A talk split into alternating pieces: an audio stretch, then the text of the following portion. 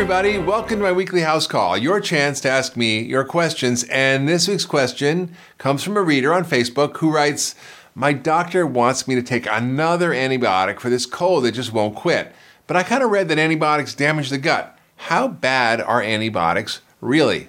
Well, antibiotics can save your life. In certain situations, they're absolutely necessary. They've literally saved millions of people's lives, but the truth is, that they're often overprescribed and very often unnecessary. You know, the development of sanitation, early vaccines, and the discovery of antibiotics have dramatically reduced deaths from infectious disease.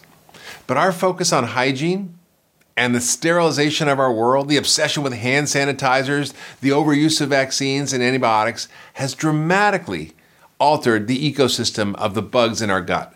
And this has led to the explosion of autoimmune diseases, allergic diseases, and has even been linked to things like obesity, diabetes, to heart disease, cancer, depression, even autism, and lots more. Now, we've had great advances in the care of acute disease, right? But we're failing miserably in addressing chronic disease. And here's the deal Pasteur discovered the bug or the microbe.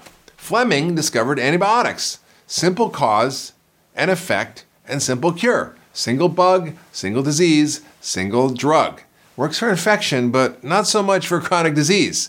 And we've been searching for the cure for everything else since the cure for heart disease, for cancer, for diabetes, for dementia. But you know what? We can't find it because it's not so simple. The history of medicine is the pursuit of this holy grail, a pill for every ill. Now, this approach has continued to fail and will continue to fail. Chronic disease actually results from this complex interaction of our genes, our lifestyle, and our environment, and it can't be cured by one thing. All right, now let's go back to the antibiotic story. The reason antibiotics are bad is because they damage the ecosystem in your gut, the microbiome. That's the 100 trillion bugs that live inside you and that actually outnumber your cells by 10 to 1. And here's how antibiotics mess you up they not only destroy the bad bacteria that you're trying to fight, but they also destroy the good bacteria. It's like herbicides, it can kill everything if you're not careful. There are trillions of bacteria in your gut, and they collectively contain at least 100 times as many genes as your own genes. You're literally only 10% human.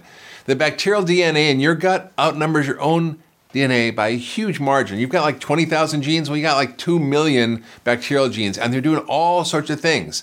They're controlling your immune function, they're regulating digestion, they're affecting your gut function, they're protecting you against infection, they're even producing vitamins and minerals and nutrients, even regulating your brain chemistry.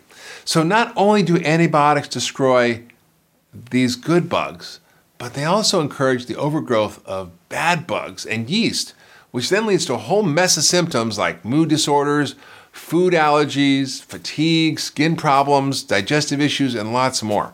So, the overgrowth of bad bugs can also encourage cravings, and it can make you crave sugary processed junk food, and that causes weight gain, and that causes more growth of bad bugs, and that causes other problems. All these things happen from eating the junk that you're craving because you killed the good bugs and you grew bad bugs, and that makes your whole system go haywire.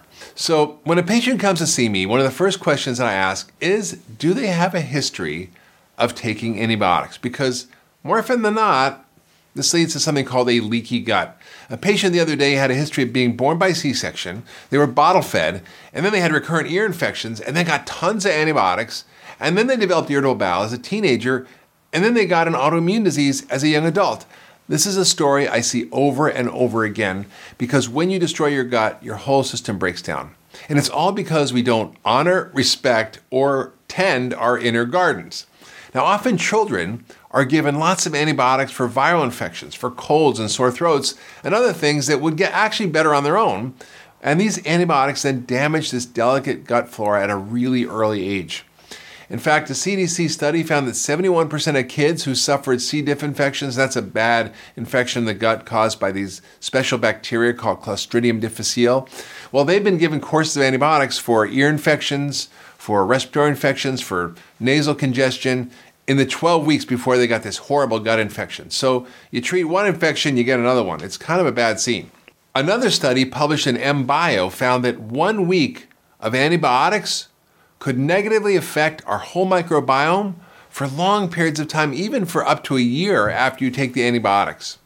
Other studies have linked long term antibiotic use with problems of the immune system, with higher stress responses, with behavior problems, obesity, and lots more. Okay, so how do you protect yourself from the dangers of antibiotics? Well, now, like I said, there are times when antibiotics are really necessary. And if you do have to take antibiotics, and there aren't any other options, so there's a few things I recommend you do before and after. First, I want you to make sure you add in the good stuff.